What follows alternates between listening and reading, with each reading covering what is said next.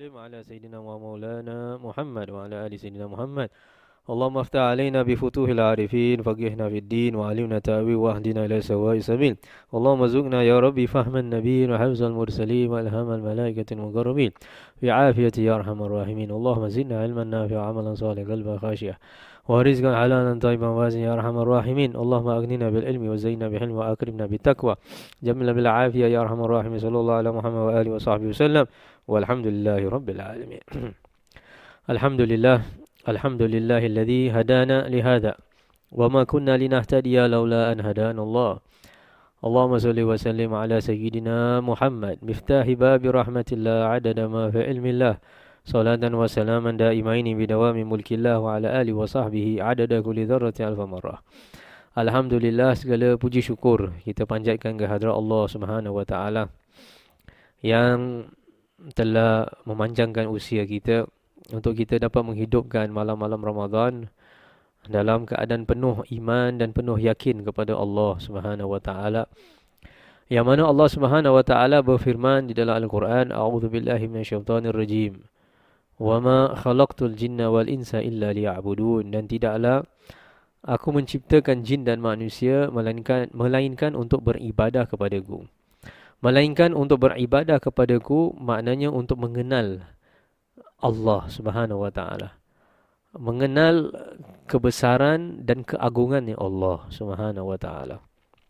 Seorang hamba akan dapat mengenal Tuhannya apabila dia mengenal dirinya dulu. Maka disebutkan man arafa nafsa faqad arafa rabbah. Siapa yang mengenal dirinya, maka dia akan mengenal Tuhannya. Telah berkata Tuan Syekh Abdul Qadir Ajilani, qaddasallahu sirra. Untuk mengenal diri sendiri, yang pertama, janganlah kita mengambil tahu mengenai diri orang lain. Ambillah tahu mengenai diri kita sendiri. Apabila kita telah mengambil tahu mengenai diri kita sendiri, kekurangan kita, maka mulalah kita dapat merasakan keinsafan, kerendahan diri dan kita terus menerus melakukan taat kepada Allah dan menjauhi larangan Allah dengan mengikuti Al-Quran dan Sunnah Nabi sallallahu alaihi wasallam barulah sedikit demi sedikit kita akan dapat mengenal Allah Subhanahu wa taala, mengenal Tuhan kita. Mengetahui apa tujuan kehidupan kita di atas muka bumi ini. Mengetahui bahawasanya dunia ini adalah tempat sementara. Akhiratlah jua tempat penantian orang-orang mukmin di tempat yang mana Allah Subhanahu wa taala akan membalas segala kebaikan, pahala yang telah kita lakukan di atas muka bumi ini. Moga-moga Allah golongkan kita dalam golongan uh, ahli syurga insya-Allah. Allah golongkan kita dalam golongan orang-orang yang beriman, hidup dalam keadaan iman dan mati dalam keadaan iman. Pada bulan Ramadhan ini juga kita sedang berusaha iaitu untuk mengenal diri kita, kekurangan diri kita supaya kita dapat memperbetulkannya dan dengan memperbetulkannya barulah kita dapat dekat dengan Allah. Seperti mana seorang student, murid, apabila mereka pergi ke sekolah, guru akan memberikan worksheet atau homework untuk dilakukan, maka apabila mereka lakukan kesalahan, akan dibetulkan oleh gurunya dan daripada itu, barulah murid itu akan mengetahui akan kesalahannya dan mereka tidak akan mengulangi lagi kesalahan itu. Maka antara cara-cara untuk kita mengetahui akan kecelaan, kekurangan diri kita supaya kita dapat lebih mengenali diri kita dan dapat lebih dekat dengan diri kita kepada Allah Subhanahu wa taala iaitu sabda Rasulullah sallallahu alaihi wasallam idza aradallahu bi'abdin khairan bassarahu bi'uyubi nafsihi apabila Allah Subhanahu wa taala Idza aradallah apabila Allah Subhanahu wa taala menginginkan bi abdin kepada hamba-Nya khairan kebaikan basarahu bi uyubin nafsi maka dia akan memperlihatkan kepadanya Allah akan memperlihatkan kepada hamba itu aib-aib dia sendiri kekurangan dia kecelaan dia. Jikalau kita duduk bertafakur dan kita fikirkan akan kekurangan kita Contohnya dari segi beribadah kepada Allah Subhanahu Wa Taala, kekurangan kita dalam melakukan taat uh, solat kita adakah telah khusyuk ataupun belum cara wuduk kita adakah kita telah memelihara anggota tubuh kita daripada segala macam maksiat ataupun tidak dan sebagainya maka dengan cara itu ha, apabila kita melihat itu kita tahu akan kekurangan-kekurangan kita itu maka itu adalah tanda keinginan Allah untuk memperbaiki diri kita. Telah berkata Al-Imam Al-Ghazali rahimahullah ta'ala Antara cara mengenali aib-aib kita yang paling efektif, yang paling baik Ada beberapa macam. Cara yang paling utama adalah duduk di hadapan seorang syekh Seorang syekh murabbi, seorang guru eh, Pendidik jiwa kita Bersama dengan mereka, belajar bersama dengan mereka dan melakukan segala sesuatu yang dia perintahkan kepada kita. Seperti mana para-para sahabat radhiyallahu an melakukannya bersama Rasulullah sallallahu alaihi wasallam. Kerana Nabi sallallahu alaihi wasallam adalah sebesar-besarnya guru murabbi pendidik jiwanya para-para sahabat radhiyallahu taala anhum dan kita-kita ini adalah umat-umat yang datang selepas itu mendapatkan percikan uh, daripada keberkahan mereka sekalian.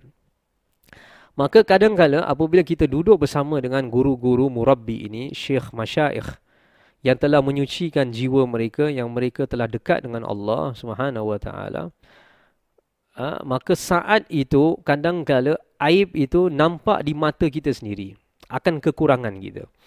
Karena apabila kita duduk bersama mereka, mereka menjaga adab mereka yang tinggi. Kemudian kita lihat diri kita, adab kita kurang. Maka daripada situ kita dapat tahu akan aib kita. Kita melihat ibadah mereka bagus, kuat ibadah mereka. Tetapi sedangkan kita ni malas melakukan ibadah. Maka daripada situ kita melihat akan kekurangan diri kita sendiri. Kita melihat mereka menjaga mata mereka, lidah mereka daripada maksiat tetapi sedangkan kita tidak dapat menjaganya.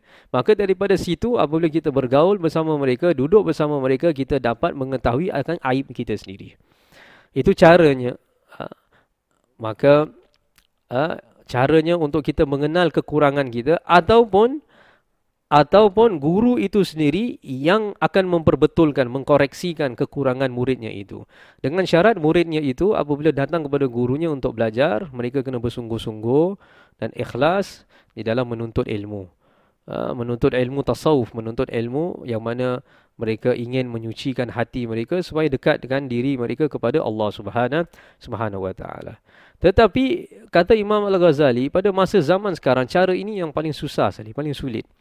Ini adalah satu perkara yang sulit, bukan mudah untuk mendapatkan seorang guru yang kita dapat duduk bersamanya, belajar bersamanya, uh, uh, sentiasa mendampinginya. Ini adalah satu perkara yang sulit. Tetapi tiap-tiap zaman ada juga orang-orang yang uh, dikurniakan Allah Subhanahu Wa Taala kelebihan untuk mendidik uh, manusia kepada jalan Allah Subhanahu Wa Taala. Maka jikalau kita tidak dapat mencari seorang guru yang pendidik jiwa kita yang akan menampakkan aib kita supaya kita dapat uh, menghilangkannya maka yang kedua adalah mencari teman-teman yang soleh.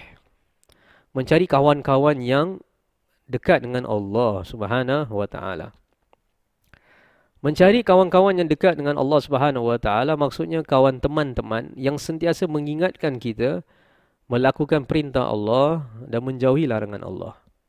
Teman yang apabila melihat kita uh, tidak sekuat seperti dahulu di dalam melakukan ibadah, mereka ada di situ untuk menegur kita.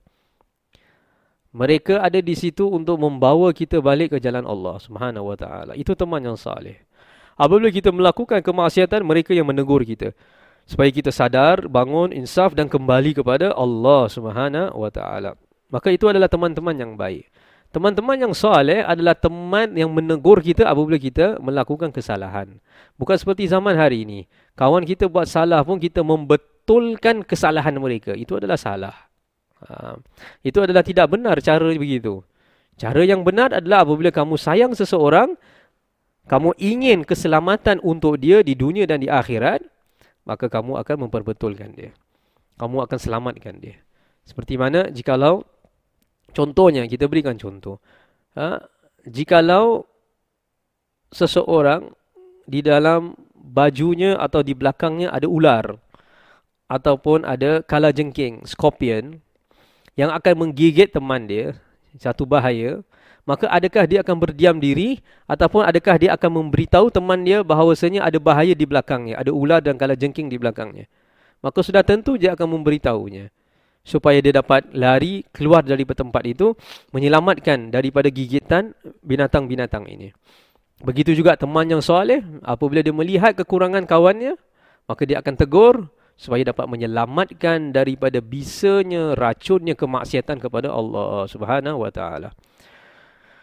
Sayyidina Umar bin Khattab radhiyallahu an beliau pernah berkata kepada Sayyidina Salman Al-Farisi Wahai Salman Apabila engkau melihat kepadaku, apakah perkara yang kau melihat di dalam diriku yang mana engkau terdapat kekurangan pada diriku?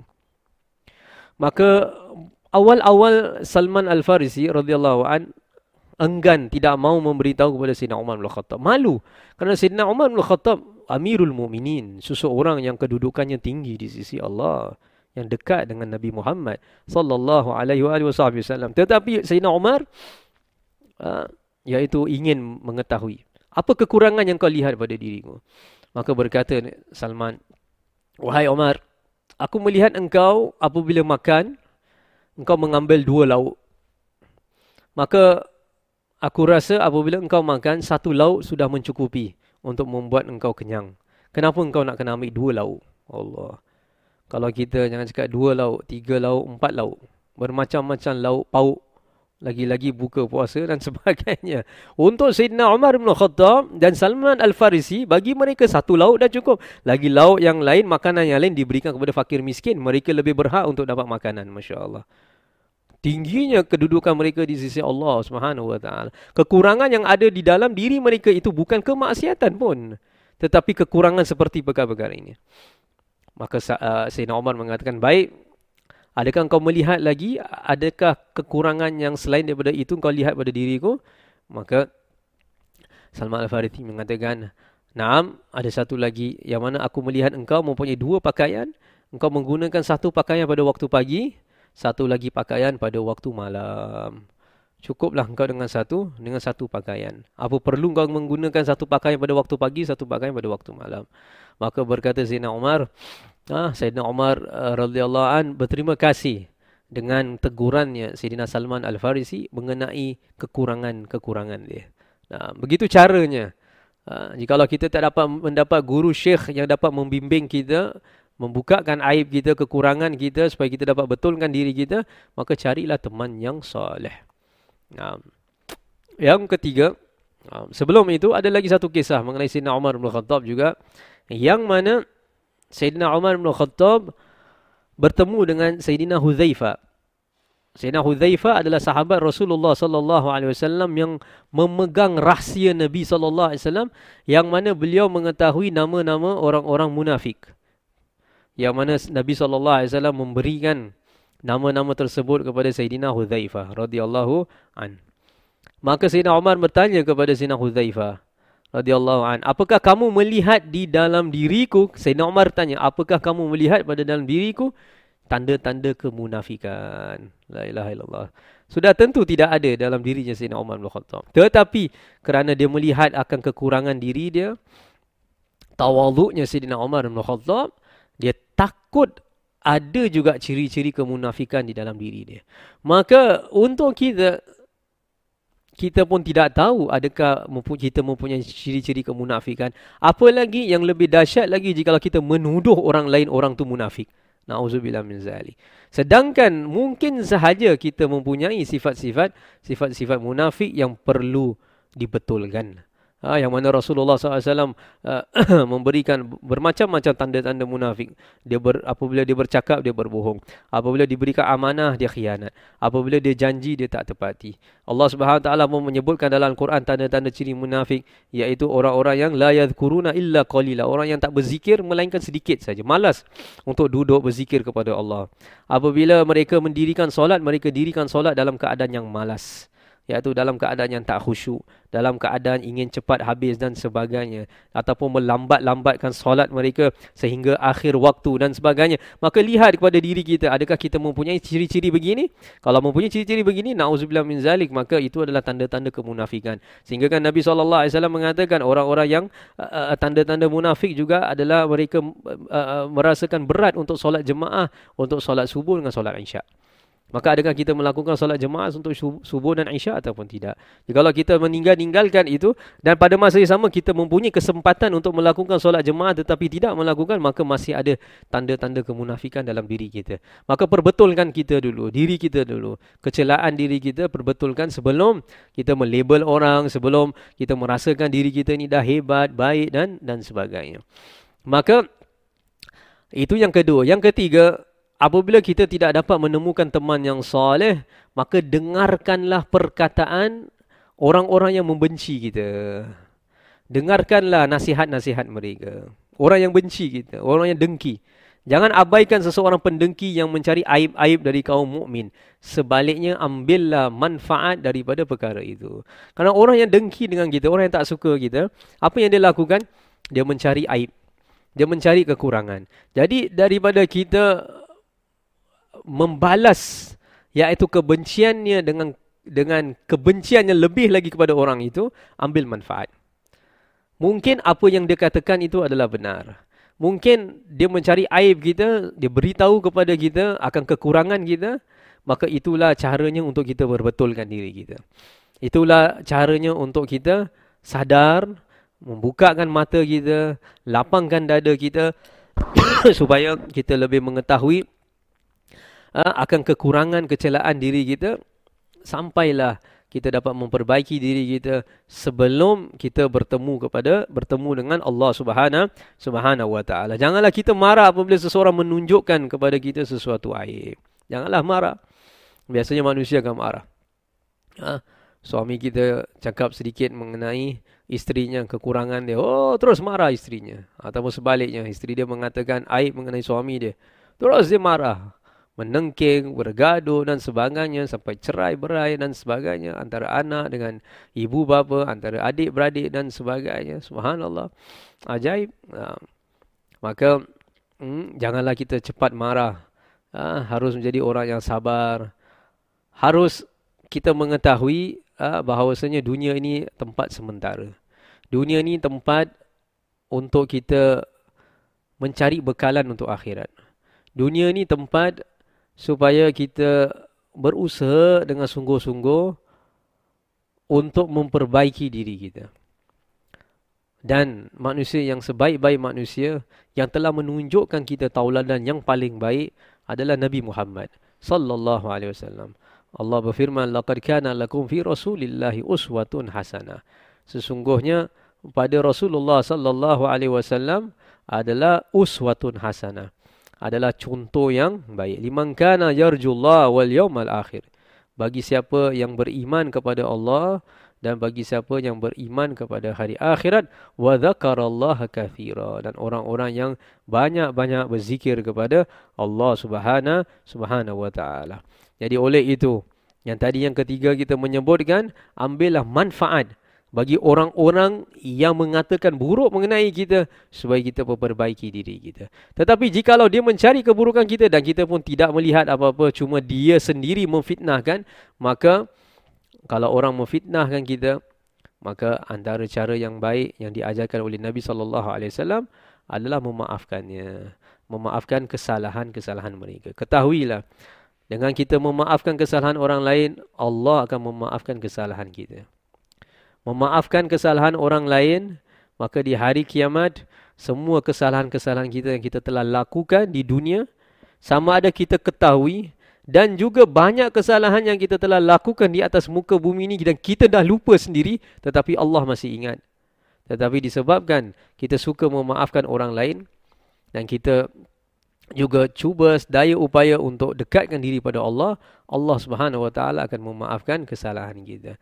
Ha, mudah-mudahan insya-Allah ha, pada malam 11 Ramadan ini kita telah berlalu sepertiga bulan Ramadan dan 11 Ramadan ini mulalah iaitu maghfirahnya Allah, pengampunannya Allah Subhanahu wa taala. Moga-moga Allah Subhanahu wa taala memberikan kepada kita pengampunan dan merahmati kita, ahli keluarga kita dan juga mengampunkan dosa umat Sayyidina Muhammad sallallahu alaihi wa alihi wasallam dan moga-moga Allah memberkati kita pada bulan Ramadan ini dan Allah ketemukan kita pada malam Lailatul Qadar dalam keadaan iman dalam keadaan yakin kepada Allah Subhanahu wa taala. Moga-moga Allah jadikan kita insan yang ikhlas insan yang istiqamah insan yang berbudi uh, pekerti yang baik. Moga-moga Allah membersihkan hati kita jiwa kita daripada segala kekurangan meletakkan dalam hati kita segala sifat yang baik Ha, moga-moga kita menjadi tauladan yang baik bagi orang-orang yang lain supaya mereka mendapatkan hidayah untuk memasuki Islam supaya mereka dapat mengenal Allah dapat mengenal Nabi Muhammad sallallahu alaihi wasallam. Rabbana atina fid dunya hasanah wa fil akhirati hasanah wa qina adzabannar wa sallallahu ala sayyidina Muhammad wa alihi wasallam. Walhamdulillahi rabbil alamin. Assalamualaikum warahmatullahi wabarakatuh